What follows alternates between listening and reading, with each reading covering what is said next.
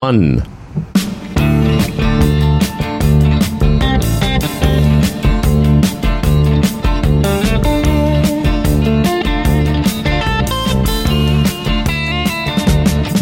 Another episode of Swing Thoughts. That's all I have to say. I'm, you know, golf spiritual leader. What do I have to say?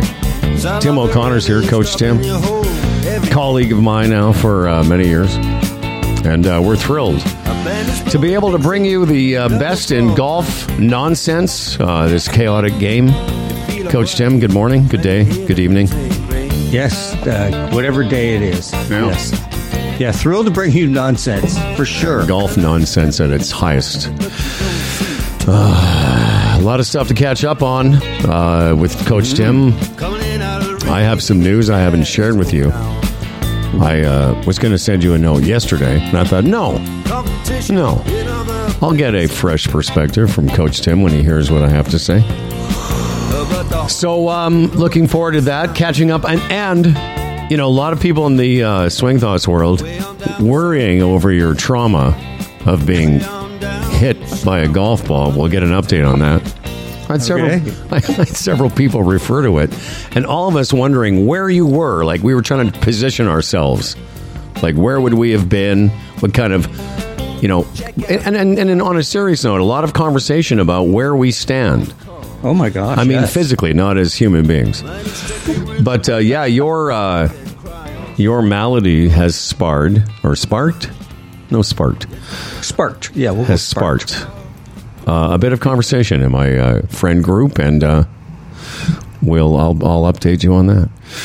All right. Um, hey, everybody! This program is baked uh, fresh every week and brought to you by, of course, TaylorMade Golf. I don't know what to say. I everything about the uh, you know at, at first I'm going to be honest. I wasn't really sure what the difference was between the old stealth and this new shiny stealth, but I can tell you now, months into the season, I get it. You know that you know a lot of people make fun of those ads about forgiveness, but I get it. I've hit a lot of drives where I'm like, that's going nowhere, and uh, you know the it came off the toe, but it went as far as it was supposed to. I get it now. exactly. I played Maple Downs uh, on Monday in a senior Ryder Cup thing, and at least twice I thought I hit drives that you know kind of toey, just as you said, that Yeah. would go nowhere. And I'm looking, and then guys 50 yards down in the rough go, here it is. Wow. So yeah, it's amazing how how they are far giving. Exactly. Rory, Rory, and Howard gets Designed And- with. Sorry, Yep. go ahead. no Rory and Howard gets. Well, I got that part. Is it designed with more carbon and uh, more of all the forgiveness? And you can learn more at taylormadegolf.ca. As always, festooned in. Uh, when you see GSL or uh, Coach Tim on the golf course, you'll see us in our Oscar Bravo uh, golf uh, attire. Absolutely, looking looking sharp, uh, looking for love. Looking for love in all the wrong places. Is that That's what you're right. say? Yeah. Looking for love in all the wrong places. And I tell you, when you walk into your clubhouse, no one will look like you. No. because if you ha- are wearing an Oscar Bravo God. polo, no one in your club will be looking as sharp as you. Uh, the design attributes of these things are amazing. The collar has these little touches that follow in the on the left sleeve and in the um, I don't know what you call it, the seam, I guess. Um, amazingly put together with fine Italian fabric. They are the best polo you could ever wear. Check it out at whoisoscarbravo.com. And uh, finally, our latest sponsor for uh, this year from uh, StretchLab Toronto, stretchlab.com. If you're looking to increase your range of motion and flexibility, why wouldn't you reduce muscle and joint pain? If you've never had an aided stretch, it's really something. If you watched a full swing, the Netflix documentary, you see these guys are going to physio before and after their rounds. And a lot of what you see is what they do at StretchLab. It's assisted stretching. And for $59, you can get a 50 minute stretch, including an assessment.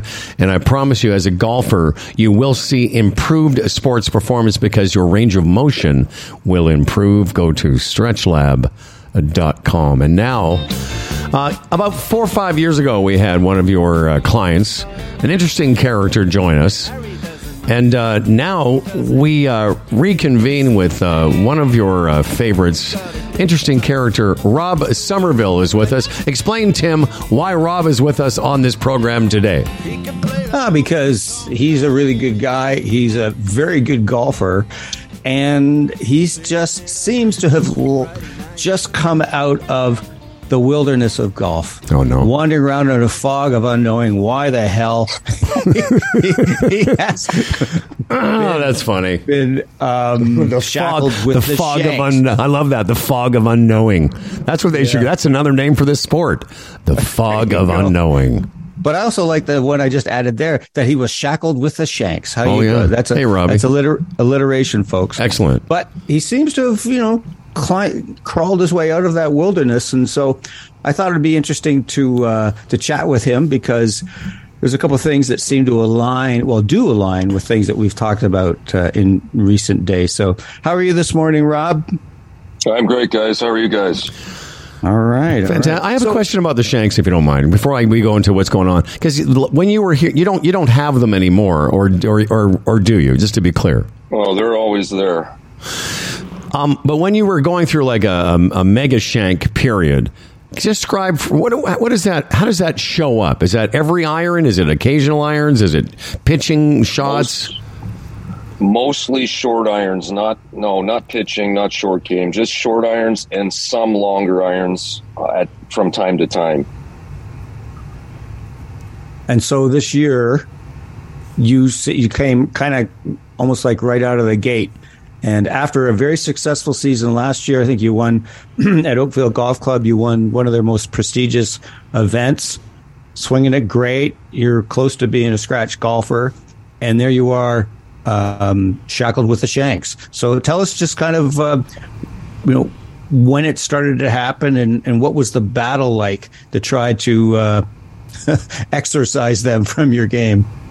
It's it's funny because you make the same swings you feel like, but the result comes out completely different. It, it was I was kind of totally blind to what was going on inside. So then I went down the deep hole of trying to figure out mechanics and what am I doing? Am I to this? Am I to that? What's going on? And then everybody's got their opinion. They're mm-hmm. coming around you and. They also walk around you like you've got some kind of disease or something when they start to hear about it. Because I was, I was like doing it every like it, there was no it didn't matter what I was doing. One would show up from time to time, and you know I'd be playing well, and then all of a sudden, boing, and it's gone, and it's like, oh, that's great, super, yeah, that'll, that'll that'll help my score. So basically, what it felt like after a while uh, was being in a straitjacket over the ball because you get. It's hard to explain, but you just you get this tension, and you and then you're you're trying to do something, and the freedom of of just swinging the golf club is gone. Um, I played golf with Rob. He's a very fine uh, golf player. Remember, we had a nice time there in that, that nine hole uh, course in Oakville. We did. It was awesome. And I'm wondering, what were some of the things? Because I, I love that description. People walk around you like, eh, no one wants to get some of that. No one wants to get the shank stink on them. You know, it's like, uh, I don't, hey, Rob, I don't know what's going on with you, but don't talk about it. For some reason, golfers don't even like to talk about it, thinking it's going to work its way into our games. But what were some of the things people would tell you? So I the, the the biggest thing was when you hit one when you're playing in your foursome or whatever your money game and you hit one, the silence is deafening afterwards because nobody knows. Like they're just so in shock, right? And people were just like, "Well, you're you're doing this or you're doing that or you're you're sliding or you're doing that." That all all that stuff started, and my question in my head was always, "Yeah, but why am I sliding? Why am I? I'm not trying to. I'm not trying to do that. I'm not trying to do this." So people would just be like, "Oh, don't you know? Oh, it's just a, a fluke or whatever." I go, "No, no, I can do it a lot actually. Quite often. And I'm getting really good at it too because I got I, a couple of times I got up and down from it, uh, you know, just with some resilience. And eventually, it was just a shot after a while, and I'd, and I'd like watch it intently to see where it went to see if I could play the next shot. So it, it became like commonplace, but I had to do some kind of searching, not searching, but I guess it was searching to sort of figure out where it was coming from.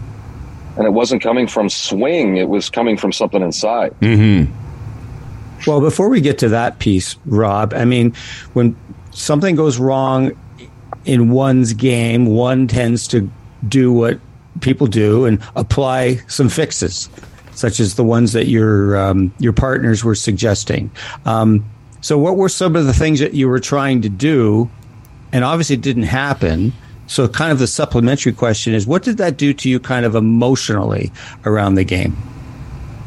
Well, uh, my anger uh, came back and found a new level because I had to uh, I had to uh, get it out because I kept doing it and I'd play well like I'd be even par through six holes and then I'd shank one.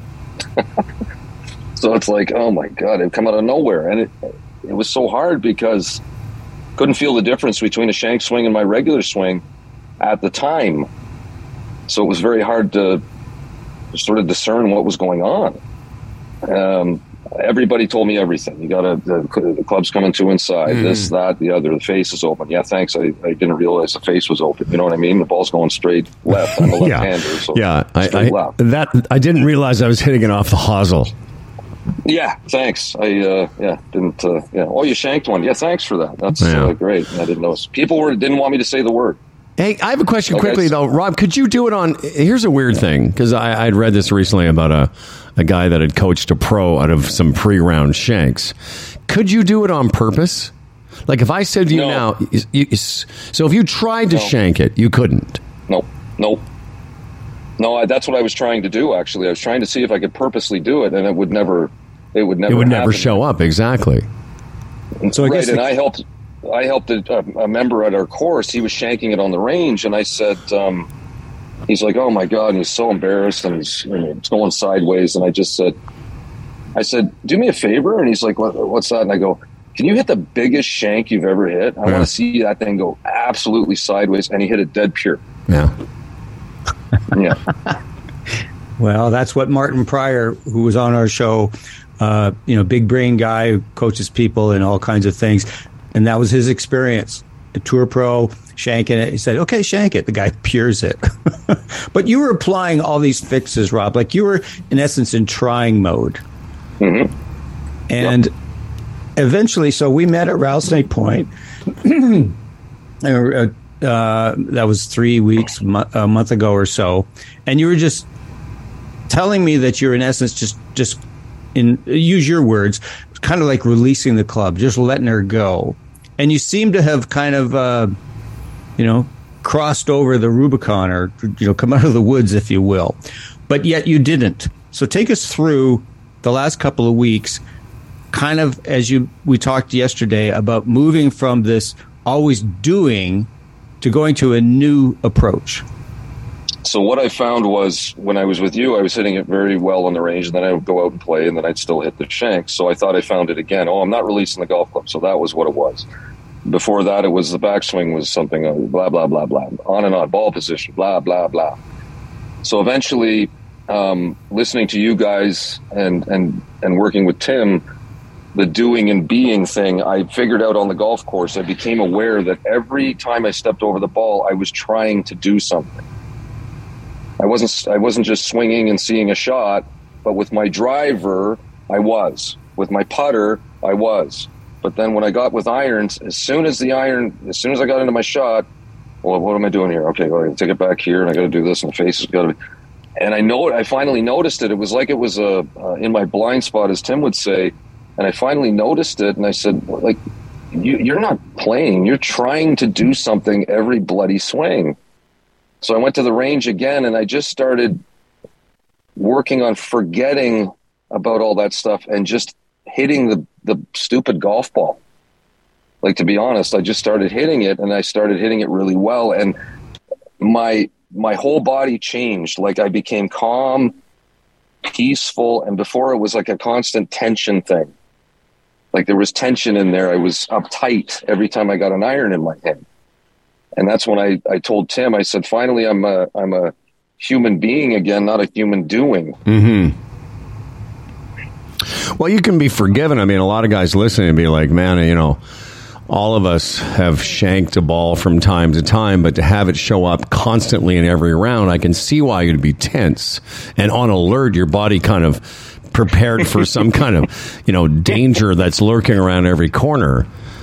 Um, and it's interesting too that it's there's a million technical reasons and fixes, but the release of tension is the thing that has helped you the most. So congratulations. I appreciate. It. I there. I mean, I I I accept the fact that that's still a shot I can hit. I have that shot in my repertoire. Not that I want it, but it's there. Um, hopefully, my awareness has got to a point where I can kind of uh, notice when I'm not where I'm supposed to be in my head over the ball, kind of thing. So I, I kind of take a little more time now and just make sure. And it's been working.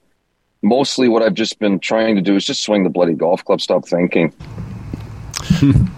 You know, when you go to a, a, work site or something, and they say they have like a or an office or a factory, and it says uh, 147 accident-free yeah, days. Yeah.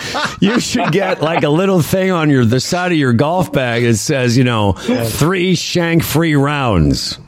You have never seen a fist pump so big when I when I on this certain hole at the course where I would shank it every time, like it was like it was like a given and I hit the green, and the fist pump was like Tiger winning, like getting into the playoffs. Good for you. Open. well, listen, like such an idiot because I'm like, yes, I hit a wedge on a green. Wee. Uh, yeah, so it's so cool, Rob, to uh, kind of been along with you on this journey. But one of the things that we talked about as we start to wrap our, our conversation here is um, when you talk about the difference between being and doing, to me, uh, doing presupposes that we're deficient. There's something mm-hmm. wrong. We need to apply mm-hmm. some kind of fix. Whereas being is like, okay, I'm okay. I'm, i may not be perfect. I may not have everything going for me that that ideally would lead to good golf shots or good life or whatever. But I'm okay. And and and coming from that place of just being okay, I'm okay with who I am that just leads to just a, a healthier way of, of being in, in all ways. And so, yeah, so naturally there'd be a, a release of tension. and There'd be a, an ability to, you know, just, to see what you want to do. I'm going to hit this shot. I'm going to start it here and bounce it here and go. It just, so that it's, it's a really cool thing to hear you talk about. And I love how that, um, you've been listening to the program. We've been talking about this difference between being and doing. And you're a, a, a pretty practical illustration of it. So thank you. And it all came from um, expectations. That's what hmm. we discovered. That's what you and I discovered that it was underlying expectations that heightened from last year to this year that were that were blind to me. You mean expectations became, because you had such a good year last year? Your expectations were yeah, elevated. Yeah, of yeah, course. And I, and I hit balls, and I hit balls all winter, and that probably screwed more things up than anything. Um, yeah, and I think underlying, I think that's where it came from. It grew out of that, and people around the club, oh, you're one of the best players in the club, and this and that, and I'm, you kind of slough it off like, yeah, whatever. I'm at Oakville Golf Club. Who cares? Um, but it gets in there and then it, it you don't notice it and then you kind of like you hit bad shots and you're like well i can't hit bad shots like that i'm one of the best players of the club you know that kind of mm. so well, that's I, I think where it stemmed from underlying and then it grew from there and I think a lot of people can relate to that. I mean, is the part of the, you know, as you get better or want to get better in this game, then somehow insidiously, and I wrote that word down. I was going to talk about it. Perfect as a, word in, in the nature of my own game, and it sneaks up on you. You don't even realize it, and then yep. that tension you're talking about is the tension of not wanting to hit a bad shot, comma, but why? Yeah. Because because then you might look bad to the people at your club or your you know this image you have of yourself. And I'm speaking now for my my own self as well, but same with me, same with me, Howard. Yeah. Yeah, it's it's it's in there somehow that you can't hit a bad shot. And then where your lack of confidence comes from is the instability of not being able to handle it. I would say the fact that you've been able to handle all these continuous shanks you've been hitting, I mean, that speaks volumes. Because think about it. If you can handle that, then you can handle a blocked shot right of the green, uh, which is what everyone does. It's just that somehow your um, version of what you know a lot of golfers go through just produce this aberrant swing. Well, believe me, I was close, as Tim knows. I was close to be like, maybe this is it for me. I'm done Yeah. playing golf because I don't want to play like this anymore. Yeah. Well, I'm not. But, I'm not uh, sure if you heard this quote. I because I've been listen. You know, I've been uh, going through a similar thing, and and this quote that I keep keep coming back. And by the way, you, you said Martin Prior. It's Raymond Prior, but um, Sorry. no, it's okay. I just was. I just I just realized I was thinking, who's Martin Prior? I'm like, oh no, he means Raymond. But this thing, this quote from his book, he says, I, you know, and I was in this situation. I've learned to hate the thing that I love because it's become the vessel for my own misery. Yes, And- and, and- that's what it was. Exactly what it was. And golf as a vessel for our own misery is not really, you know, what the game was designed to be. Although it seems to be unless so. you're like, yeah, unless you're a masochist and you like that kind of stuff. But, That's I mean, right. I, I don't. I, The one, the one huge thing through this I can tell you is when people would say, you know, you've got to do this with your swing, you got to do that with the swing. The first thing that would come into my head is, well, how did I, how did I do this last year and hit good shots? It's the same swing. It hasn't changed. I didn't change it. I'm just doing something's different in me. It's not the swing because, like, okay, you're you're four, 14 degrees from the inside. Um, if you've done that your whole life and hit proper golf shots, then who says you should change it? I mean, it worked under pressure, tournaments, blah blah blah. So that's what kept resonating with me. I kept saying, okay, but the same swing last year, I hit it good. So it's something else. It's not the swing. It's something I'm interfering with the swing. That's what it is. So that kind of kept me grounded a little bit because I'm like, yeah, yeah, I can change my. I'm go work with David Leadbetter for three months and quit golf and and get a perfect golf swing and still hit it like crap. well, bravo, my friend. Well done. Thanks for sharing that with us. You're a good boy. Thank you guys. I appreciate it. This is like cleansing for me. Believe me. Yeah, it's crazy this game. Yeah, absolutely. Hey, Rob. And thanks. Howard, you're Howard. Howard, you're a fantastic player. So you're, you know, if you're going through something, it's you're going to come out better on the other side, and you're going to be even better than you were before. So Well, thanks, my friend. And when you listen to the rest of the podcast, I will talk about some uh, climbing out of the abyss that I've been in that a boy. the last couple of months. foreshadowing. Foreshadowing. A little foreshadowing, yeah. All right, dude. Hey, Robbie, let's catch up again. I loved playing with you that day, and we had a good time. I, I'd love to play again anytime you want. Uh, I'll uh, I'll flip you a text and Yeah, we'll do try it. and uh, get out. Yeah, he's a very good golfer, this kid. Uh, all right, big guy. Talk to you soon. See you, Rob. Thanks, guys. Bye-bye. Thanks so much. You're welcome. Good night. Yeah, I, it's funny. I didn't realize that uh, it would apply, but I had written down something as a topic for you and I to kick around was the insidious nature of how golf ebbs and flows Oh yeah. and how it sneaks up on us. Both good and bad, by the way. Because, you know, here's what I'd say about, you know, I wasn't always the most uh, fastidious when it came to journaling golf daily. I would write some things down from time to time. But uh, because of you and because of Kent, my other guru buddy, uh, Kent, uh, Scratch Attitude Kent, I said to him, you know, like, what do you, what do you write down? And, and he sort of took me through a little bit of a template. But over the last uh, six weeks, what I've been doing is sort of writing down after every round kind of what I thought, what I felt good about, what kind of things I could improve, etc. And before you know it, what it's done is it's given me some perspective where inside of the round I would be thinking, man, this is shit. but uh, then I would go away and, and write, oh, well, there was mostly, it, it wasn't as bad as I thought. And then day after day, round after round, all of a sudden I'm like, you know, it's it's given me some perspective awareness curative all that it's given me the perspective that maybe it's not as bad as as i felt like it was inside of it right Yeah, yeah. Yeah, perspective is massive, and that's why journaling is so good. We kind of step outside of ourselves and you know just kind of like let my let my life dump out on a, on a page. Mm-hmm. That that's really good. And but what's interesting to me is that uh, I when you and I played at Saugeen, your swing looked like the swing I've seen for the last couple of years. You know, it's just it's nice fluid swing. You get such great speed and everything, your positioning is really good, but something obviously from the ball flight wasn't wasn't on. And so what I relate to what Rob was experiencing, what you it sounds like past tense we're experiencing. That, that something as he said it was like something inside. Mm-hmm. something's going on there. And it's just through golf you've seen like through the years you've seen so many players. Uh, we talked about this with carl morris. A guy wins a major. And so he finally breaks through he wins his major. And he always had anxiety he'd never win a major.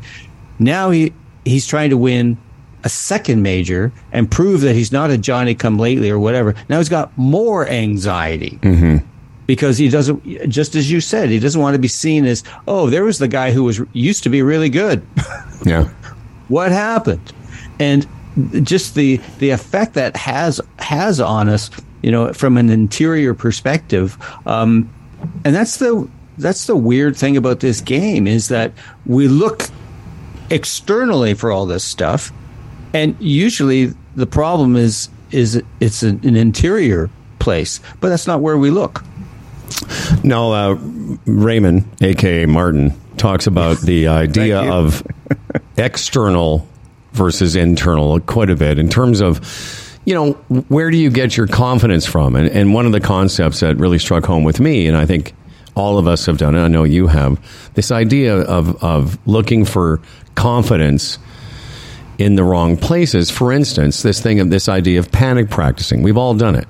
You've got an event coming up, you had a bad round, you go to the range. Like I've done this so many times after a round of golf. This goes back to the national, where I would feel so shitty about myself that I would go to the range and hit seven irons off a tee for an hour to try and find some confidence in my golf swing. Yeah, absolutely. And the difference between that and I was talking about this with my buddy Grant this morning. I said, you know, now I've been practicing the last four or five, six weeks with the idea of trying to increase my competence, not my confidence. Going to, and he said, well, and he actually, he said, what's the difference? I said, the difference is I go to practice now with a plan, with some um, deliverables, like I videotape it. Am I reaching these positions? I've gone and worked on my short game. And I said this to uh, Dr. Prior the other day, and I said, you know, I was avoiding practice during sort of the abyss that I was in, sort of May, June, because all I do is go there and feel shittier. And I'd be exactly. like hitting lots of balls rapidly. Whereas now, the last three or four weeks, I've gone with, you know, so I say I'm going to spend this much time in the short game area. I'm going to go to the putting green. I'm going to work on my long game, and then I'm done. And I leave there feeling like I've made some incremental. I, I felt, first of all, I feel great. It's uh, a thing I love, love hitting golf balls. Mm-hmm. I've, so I've, enjoy, I've derived the pleasure out of it, but I also feel like okay, I, some stuff worked there for that that I'll take with me, which is the acquisition of some stability. Love that. Love that. Love yeah. you. Uh, the, the, you know what the analogy that came to me, and it might be weird, but it might be spot on, is that how many guys do you know have there, there's there's something going on like they feel sick, they don't have as much energy, but they don't go to the doctor. Yep. They don't go.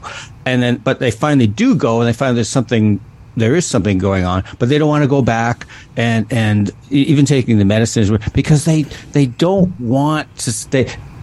They, they want to be in this illusion that this is just a mere minor thing that I'm going to work my way out of and, and uh, my life will stay normal and the way I want it. Mm-hmm. In essence, avoiding, avoiding reality, avoiding some degree of pain. And I just see that happen all the time is people just like, let's avoid this, paper it over, pour alcohol on it, numb it, overwork, whatever, make this go a frick away. Mm-hmm. No, you're right. Um, another concept I thought I'd just throw by you that you'll love is, uh, you know, whether it's, you know, a guy like Rob who's had a great year or anybody that plays occasionally, there's this thing in golf the, the, the, they call it the coupling of self and craft. And whether it's a golfer or a coach or a performer where we're so we so ident- we, we so think we're identified with our craft oh yes. that we can't decouple it. And you know that was you know that's what rob was kind of talking about. I've gone through it. You know like my last three or four years of golf have been you know pretty cool. You know, I got down to a plus handicap at some point, you know, and scratched most of the time and won a bunch of things. And then all of a sudden, again, insidiously, mm-hmm. you get this vibe where that's how you're supposed to be all the time. Yeah. And and you feel like if you don't live up to this coupling of who you are and who you think people think you are, etc., it's hard to stand over a golf shot and pull the trigger because it's fraught with so it's so constrictive. Mm-hmm. There's a lot on the line there, you know. Absolutely, yeah. I mean, uh, because yeah, and it's just so normal. I mean, this isn't you know um, aberrant behavior. It's not, it doesn't come from being effed up. It's being a human being. Mm. you know, we have have ways that we're we want to present ourselves to the world. We're social animals, and there's a certain degree of acknowledgement we'd like to get from people, but also the way we perceive ourselves in this world. And if we're not living up to what we think are the, standards that people hold us and we hold ourselves, wow, that's a tough spot. And the the tension creeps in and the doubt and just and then it just snowballs. This this this frustration just feeds on itself and becomes just a, a lot of anxiety does that sound close to the mark? And, well, and, and a guy, hundred percent, and like Rob going through this, you know, thing where you can't stop shanking short irons, and you know, like, yeah, my golf swing. If you put it on video, you know, in May and June probably looked very similar to what it looks like now. The difference is there's this, I, I, I have gotten some freedom back because, you know, first you need to fix your psychology. That's what Raymond would say. You need to fix yep. the idea, or you need to work on it so that it seems to bleed into your golf swing. One of the things that's made the biggest difference for me in uh, four or five weeks now is allowing the fact that I'm going to be okay, whatever shot or number or whatever I swing, I'll be fine. Again, back to the idea of stable versus unstable confidence. Stable confidence, it doesn't mean you're going to hit every shot good or well. Mm-hmm. It means that no matter what happens, like Rob said something really interesting there. He said, I started watching where those shanks went because I started seeing them as just another shot. Mm-hmm. Just like blocking a drive or pull hooking an iron, it's just another shot. It's not an event or a, a personal indictment of who he is. exactly. But but yeah, that's it's proof. But, it's not proof that I'm a meager. Exactly. But isn't that yeah. what a wonderful breakthrough? Because yes, because totally. acknowledging that, back to the idea idea of stability. When you're okay with whatever will happen, then what then that's what confidence is not that you you've grooved your swing like my buddy is on his way to playing in a big tournament next week and you know I'm, we're talking about the nature of his game and I said listen man I, I would first of all you're one of the most stable dudes I know. You can handle whatever happens. Don't worry about your golf swing because you're going to hit some terrible shots you're going to hit some great shots. It's the it's the knowing that no matter what happens on the tournament starts on Monday you'll be fine. Yep. Again, one of those things, um, as, as a cliche would go, easy to say, hard to do. But if you've been through it enough, if, that's the the struggle that we have in golf and everything is that no one wants to uh, suffer any pain. Of course, we don't. But transformation is always hard. So this, uh, Rob and I, one of the things we talked about is that this experience for him is a gift he'll go through that. And because he's been through that hard stuff and see that, you know, I can survive this. Yeah, I hit a bad shot and I watched where it went. I didn't die. Mm-hmm. you know, and actually by watching it and seeing where it landed and going, oh, I'm still breathing. I'm still on my two feet. I didn't fall down. I can still get it up and down for par if I want. Absolutely. And that's that is the that's not just surviving, but that's that's dealing with rough circumstances and battling through. And that's what I was really proud of him for doing. And it's a tough thing for people. I just, I've got another client who, um, this guy is, you know, he's fairly well to do and he's got everything he needs or wants. Um, he has he has two launch monitors. His his golf clubs are fitted to him like a Formula One car is tweaked, and, and he goes, "I do all this so I can shoot in the '90s." Mm.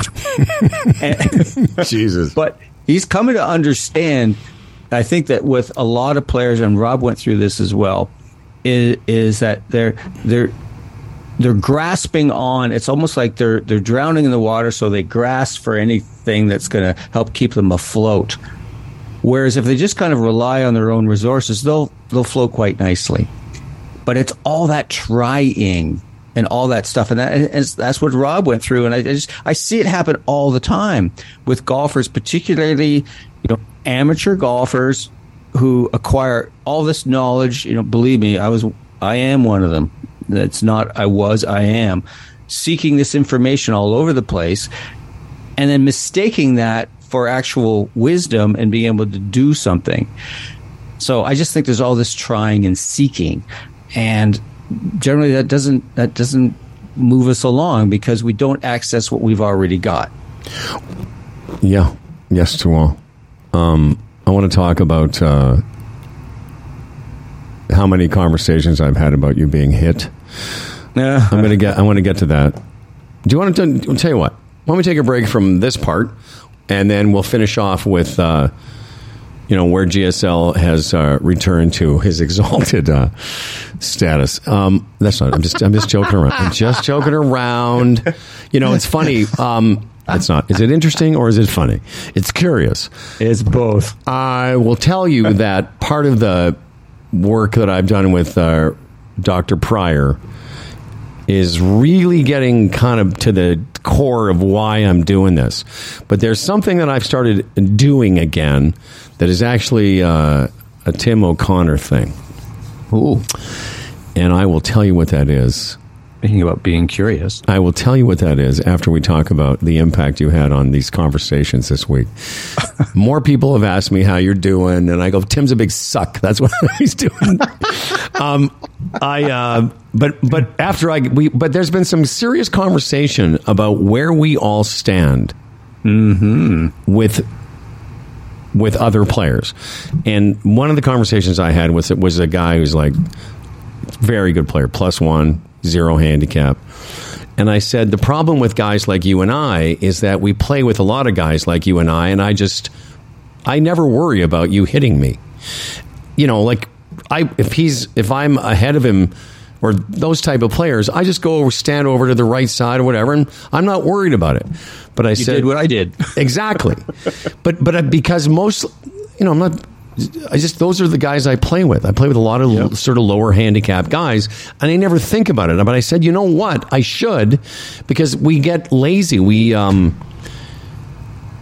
what's the word I'm looking for? We just we sort of become uh, we just sort of take it for granted. Like I'm not going to get hit. Exactly. Yep. And you uh, have reminded us that you can. Yeah, ab- absolutely. That's what that that to me was the takeaway from this. That I was unlucky to get hit for sure, but I was lucky where it hit me. Oh, I mean, yeah. it hit me. It hit me on the, if, if you take your right hand and, and put it on your left forearm, about two inches below your your uh, your elbow. That's a big thick bone there. Oh, And yeah. There's some muscle and a bit of fat there, and that's where it hit me. And right now, so that was uh, that was a week ago. Tuesday. We're recording this on Friday, so Like 10 days ago. So exactly. So now, like the bruise is almost gone. Let me see. And it's just let me see. let me see. yeah. Oh yeah, still And there though. Just a tiny bit of tenderness, and that's it. So I got away. Oh my god! It just I could have. See what happened to me in the days after. Similar conversations with you about where we stand, but also O'Connor. You could have been really hurt. Mm-hmm. I mean, if that hit me in the jaw, that would have broke It. I could have lost teeth. I could have lost an eye. You know, people say, "God, O'Connor, that hit you in the temple. You could be like dead." And for two but days, it could have hit you in the nuts. that too. Thank you. I love how this show goes, goes from being. I like just wanted to PhD list. I like- like wanted that to be level- on the list of where you could have been hit. Yeah, the show ranges from PhD level, Jud Brewer, you know, Raymond Prior, to like, like we're in grade two in this I'm, schoolyard. I'm not. I've never left grade two. I, everyone listening is going. Okay, he's listing all the places in the eye and the jaw and the temple, and somebody out there is definitely going. What about the nutsack? Yeah, he could have been hit in the nuts. Please continue, Tim. Uh, we do operate at a different Okay, plane. Where anyway. I'm not sure. So, so Yes, you're very lucky. for- so for a couple of days, I was really kind of spinning, and um, you know, I, I listened to our last podcast. I thought I sounded like unfocused and scattered. I could barely put two words together without saying, you know, um or you know or anything, and just. It was just in a weird place for a couple of days, and then I finally just kind of went, "Oh my gosh, you you escaped with something. You like you really got away with something here. You became really close. It was kind of like a, a heaven can wait moment. and um, I, I came from it, and to come back to how we originally got back into this was stay awake, pal. Stay aware. Don't take your ta don't take your your safety or that someone's going to hit a shot or even your life for granted. Stay the fuck awake. Hey, hey, hey, come on now with your So- language. So yeah, I've had similar conversations, and uh, so guys been hitting. I, I was on the twelfth fairway earlier this week, and someone's been hitting. I just walk like right into the woods. Well, it's a great lesson. That's why I brought it up because again a couple guys mentioned it to me because they know I know you. Um, and I took so you know even you know again, it doesn't matter what handicap level you play with. Although I am definitely more alert. That's I guess what I was trying to say. I'm more alert when I'm playing with sort of higher handicap players because I see the I see the opportunity. Like, yeah, I could be. Who knows where this is going?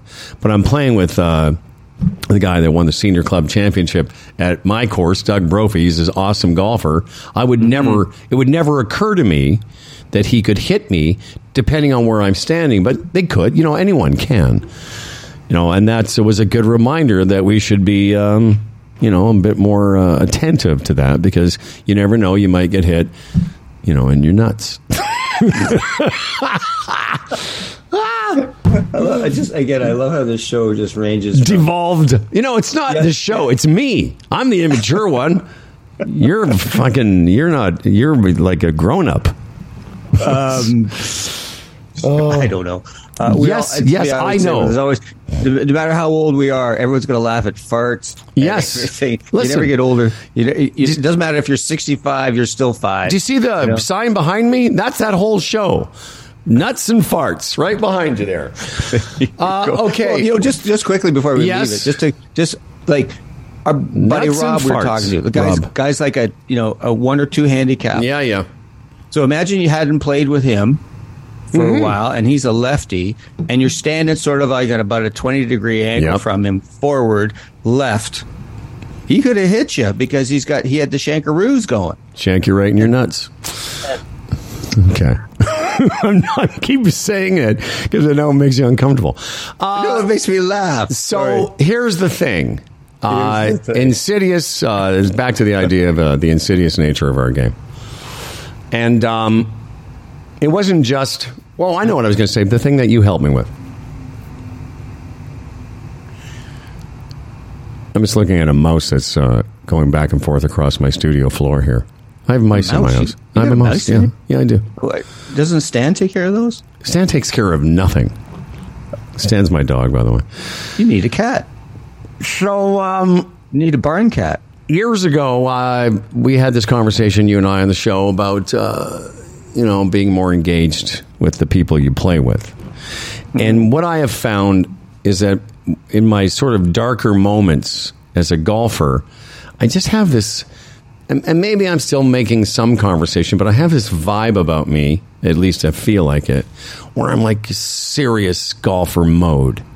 I'm a serious golfer. I take golf very seriously. I have a yardage book, and I'm looking at shit, and you know, and I don't know what I'm doing. I, I, I'm- I was just, you know, as most people have heard, I was just mired in just kind of a fucking malaise about the game, and and you know, the the reason that Rob was considering quitting, I was considering quitting, my buddy out east was considering quitting, is that as I, this concept I introduced to you uh, a few days ago, or whenever we taped last, about the idea between the difference between overtraining and burning out.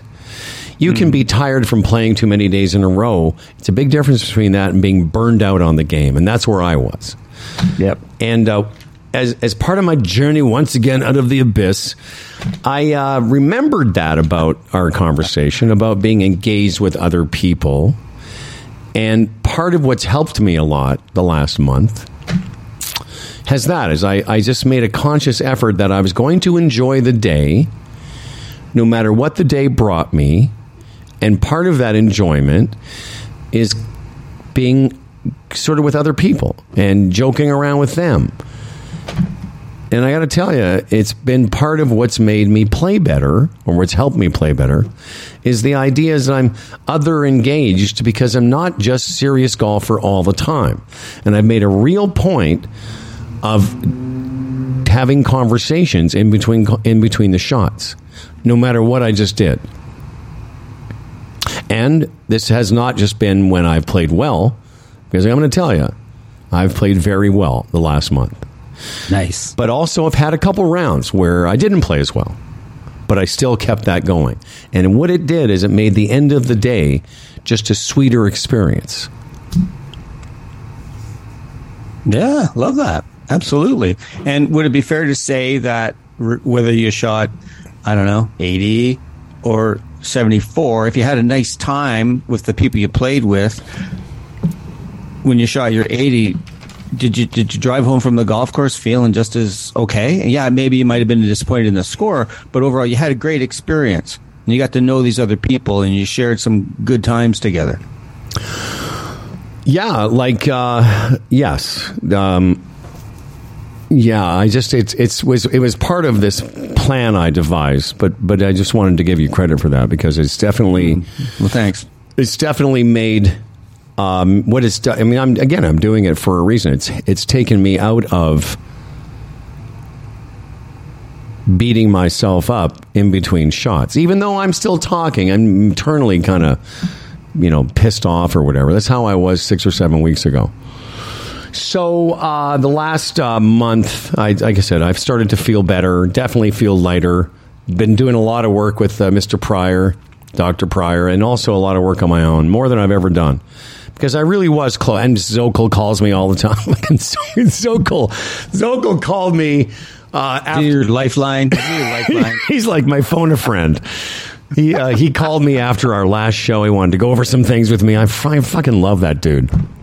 He's so You sent the you sent the Bolte Taylor video. oh yeah, which I've watched a bunch of times. Yes, Great video, by the way. Yeah, yeah. Yeah, he's been really good. And uh, so this week, I'll just give you this last. So since we've last recorded, I shot. Uh, here's my last five rounds 78, 73, 72, 78, and 73. And the 73. The 73 was yesterday in a one day invitational, which I ended up finishing first. And uh, thank you. So I've gone from like fucking wanting to quit five weeks ago to finishing first in a tournament yesterday. I say finished first because I lost in a playoff. But I lost to a guy. Actually, I was a two, three man playoff. And uh, I was shot uh, 73 at Caledon Woods, by the way. Great golf course I'd never played before. It is a it's a neat It's a neat little isn't it? course, yes. Yeah, Very parkland. Had no idea how good it was. Not that long. Not that long, but uh, definitely, um, definitely t- a tricky little golf course. And um, I, I, I lost to the on the very first playoff hole. A Bunch of people watching, were very nervous. But I can tell you, I hit two great shots. Like I swung like a like a, I killed my drive, and I hit a nine iron to the green, 25, 30 feet away. But I didn't. It was it was great because I didn't gag it up. I didn't steer it. I just roasted the drive. And this Nice. guy sank. He was away, so he was about five yards off the green, about forty-five feet from the flag, and he sank it. Wow. So good for him. But yeah, absolutely. like good for him and and but but I I didn't lose the playoff by guiding a swing or steering it or being but I will tell you my you know excuse me I've been uh I've been in that position before pardon me I've I've won the playoffs to win things and I've lost them but I can tell you that feeling when everyone's around and you have to go back and get your stuff because I you know, I finished the round and uh, they say, "Oh, you're in a playoff." I'm like, "I got to go fucking golf shit back on." I'm just ready to have lunch. Yeah.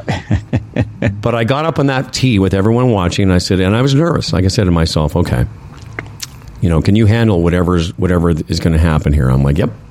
So just go ahead and hit it. And I and I my point is, I made that swing even though I was nervous, but I didn't guide it. I wasn't trying to protect something. I could tell the difference too. By the way, my round yesterday, I had 16 greens, made no birdies, two bogeys, and 16 pars. It was the weirdest round. I had so Oh, many God. putts for birdie; it was ridiculous. But you know, they weren't like they weren't all makeable. I probably, maybe I could have made a couple, but a lot of them were 30 and 40 footers that I just two putted and went on to the next hole. But it was Yeah, cool. Exactly. So, in a tournament situation from five weeks ago, when I was like, I think I'm going to go back to flying, to uh, shooting 73, and, and with some, you know, it wasn't the most pressure, but it was still something. It was an event where, as Raymond say, where score matters. And when score matters, whether it's your Saturday game or an invite or a qualifier or the provincial championship, we we it brings a certain feeling to your to your golf. And uh, I can tell you, it was pretty satisfying. You know, I was pissed. I was disappointed. I, I didn't win. Absolutely, I was, but not self-flagellation. Disappointed, like beating myself up all night, being all morose. I was just like, yeah, that's too bad. Yeah, well, bad. the guy made a third. What did you say? 30, 45. It was, a, 35 foot it, was a, putt? it, I mean, was a long putt. yeah. So the hole got in the way, and the Yeah, guy, yeah. The, the guy won. So uh, that's what happens in golf. You know, No. sometimes. Yeah, but I, That's- even even my round, I went over my round thinking, man, you know, I lipped out three or four putts. Yeah, yeah, You know, it happens. but everyone has that. But it was overall, you know, I just, it was just kind of like, oh, so if you do all those things, because I didn't hit every shot perfectly, Yep. hit a lot of good shots. But if you do all the things that we're talking about, if your psychology, you know, being engaged, and I was yesterday. I played with a really good player yesterday who, when he when he was in his forties, won the uh, Ontario Mid Am. So he's a really good golfer. But now he's in his like mid to late sixties, and we talked all the way around. Like in between shots, I was you know having a good time talking to him. I was playing with Bondi, who's a nut. So that was fun. Oh, that's great. You know, fucking Bondi. Oh, I And, uh, know. He's a he's, a character. Oh half. my god, he's telling me to fuck off in between shots. like it was. I so, know. I know. So it was good that way, and he's a very good player. Absolutely, he is. But Yeah. uh, you know, it, it kept things kind of light. Absolutely. Hey, what I want I want to jump in. Uh, so much good stuff to take from what you just related, and um, so one of those things is that in golf, as in, in other parts of our life, we tend to get you know insular and thinking, "Oh, how am I doing? What am I doing?" and, and all that. But when you're talking with others, you kind of get pulled out of yourself, and you're with them, and you're you're connecting, and that's it's it's really positive. It's positive energy going back and forth, and it gets you out of your own head, and mm-hmm. and, and and that's so good. That coming, you know, in. I remember Karl Morris years ago saying, I think uh, that you have a certain egg timer of mental energy, so you save it for when you're going to, you know, create your shot, and then you come out and you engage with other people. Maybe you look around, whatever it's that coming in and out is is really healthy for you, preserves your energy. But the thing that I also wanted to comment on around that piece about even when you're not playing well, to to stay social, to have an awareness of that, of engaging with the people you're playing with. You think about when people are in a dark place in parts of their life, is that we tend to isolate. And we get again insular and, and asking questions of why is this going on? You know why do i keep suffering suffering from this? And that you know not to, you know we've, we've gone to, from talking about getting getting hit in the nutsack to I don't remember now that. to- Did we? to, to, yeah, yeah. To, to and actually, you think about like what's depression? Yeah. for a lot of people, Isolation. It's being isol, being isolated, Yep. being lonely, being mired in their own shit, and you can't. You, it's hard to find a way out of that when you're doing that. But when you, but as humans, again, what we were talking about a little bit earlier, we're wired to be social animals. And when we're connecting with other people there's just a good exchange that's going on and and it just we just feel lighter. I, I know that in um, the mankind project circles that i've sat in for for 20 years or so i've heard this so many times. Um, we'd have you know have these guys come in and you'd have a guy who'd go you know i wasn't going to come tonight i was feeling really shitty and i was going to stay on the couch and eat chips and watch the leafs but i'm so glad i came mm-hmm. because he engaged with others. He talked about what was going on in his world and he just feels lighter. It's like a cathartic process. And, but it's, it's a bit counterintuitive. It's almost like when we're a wounded animal, we want to go away and to kind of be by ourselves. But that's when we need to engage with others. It's just a really healthy thing. And you've talked about this uh, with me and uh, with others, but the idea is like, you know, like it would be easy for Rob or me, you know, who thinks he's a great golfer, to sort of, and I have felt like a sort of ashamed of it, like to mm-hmm. feel like to feel like you've shanked a, a shot, and you, if you don't acknowledge it, it's like no one wants to say anything. But I shanked a shot a couple of Sundays ago. I played from the back tees with your buddy Tom Nowak, and you know, I again, this was while I've been kind of coming out of this abyss and played the first eight holes eight over par, including shanking two chips. And then mm. I just kind of like let it go. Felt like I, I, I, I, went the first one I acknowledged and went, "Hey, did everyone see that? Because that's what shanking is, everybody." So I made a joke of it, so yeah, that I didn't great. have to suck and fucking wear it. And then it allowed my actual skills to come back out. I ended up playing the rest of the round even par from you know pretty far away, 68 50. So and then the other night playing with Brophy. Again, I wanted to play well. He's a good golfer. I want he, he wants to play well with me. Both of us didn't play great. I kind of skanked it around. You know, I, it's funny. i have had three rounds this week where out of 54 holes, I've hit 46 greens. But I had one round where I hit seven of them, which was Wednesday night. Just mm-hmm. my swing didn't feel good on the range. And that happens. It happens. Like mitigating circumstances. That's what Ray calls them. So I was tired, didn't hit it well, but I shot 78 and nice. even in that round, I was like, a couple times I made doubles. I said to Brophy, I go, well, that sucks. But like, a, I didn't, I didn't feel shame about it. I didn't pretend it didn't suck because it did. You know, I three putted a par three to make a double, and I went, that was unnecessary. You know what I mean? Like, um, yes. And I sort of joked to the fact because I said, "You think after 11 years I'd know that putt was downhill? I hit it 10 feet by the fucking hole." But the point is, by a, by shining light on it, it didn't make the like I didn't have to wear it for the rest of the round. It's a weird little experience.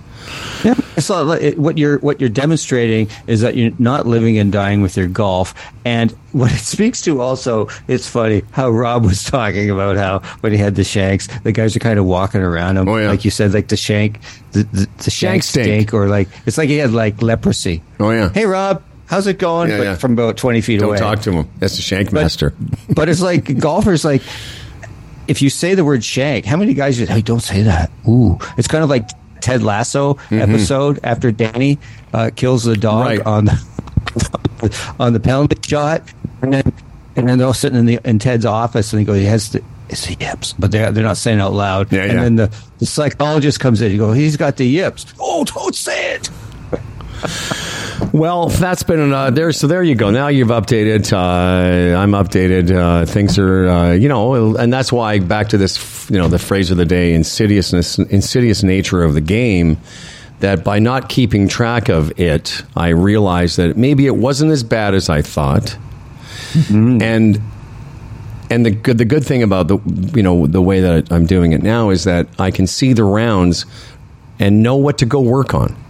So that's the other thing is like by by being a bit more present and and there's like every round of golf, it's just an opportunity. Okay, what are a couple things I can take away from yesterday that might have you know that I can improve on the next time I play versus you know being mired in the shit of it all and. uh yeah, I, am not going to lie. It was pretty satisfying. But I can tell you this. Yeah, I shared it with a couple of my buddies. I didn't share it with you because I knew I was going to do the show with you today.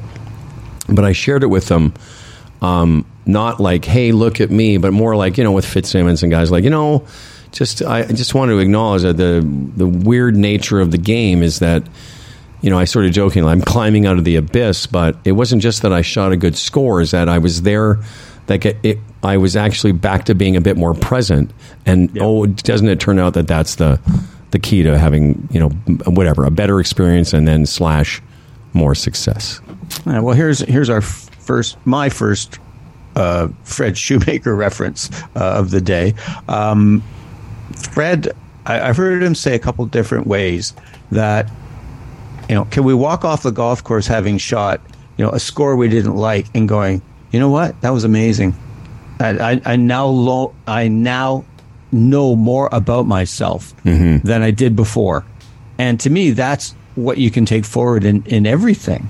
And but if we are so wedded to wanting this result and what it will say about us, uh, that's a tough spot. You, that you're always going to be. It's going to be a roller coaster of emotions, up and down. Um, you know, you shoot a good score, yay, and then down. Yeah, exactly. God, I'm back in the abyss, as you called it. Um, So I sent Ray a note saying, "Hey, thanks for the. Uh, we had a session the other day, and I sort of explained what we've just talked about." And I said to him, I sort of finished by saying, "Thanks. I just want you to know you've made a difference." This is what I said to him. He said, "Howard, thanks for the update. This is one sentence. Sounds like a really rewarding round of golf, but don't thank me. You're the one who has to bring a high level of acceptance and groundedness to a round, and be responsible for your own thoughts and actions. That credit goes to you, and that's really." What he works with. You need to be responsible. We all need to be more responsible and bring a high level of acceptance, or as he calls it, like radical acceptance is whatever round I'm going to play tomorrow, uh, you know, tournament next week, whatever. Whatever round of golf is going to show up, am I okay with it? Because Yep. the more you're okay with it, I'm going to tell you, it's the strangest thing. My swing is no different than it was in Saugeen. But the more I feel okay about whatever happens, I'll be fine. The more I'm allowing my actual ability to sort of surface back up again. Yeah, and and so interesting you use that word responsible. People are like, "What? What are you talking about? It's Yeah. golf for God's sakes!" But I, I um, led a putting clinic at Mississauga uh, uh, Country Club yesterday with James Hutchison, their director of golf, and we had a little short conversation with our our guys who took the clinic about.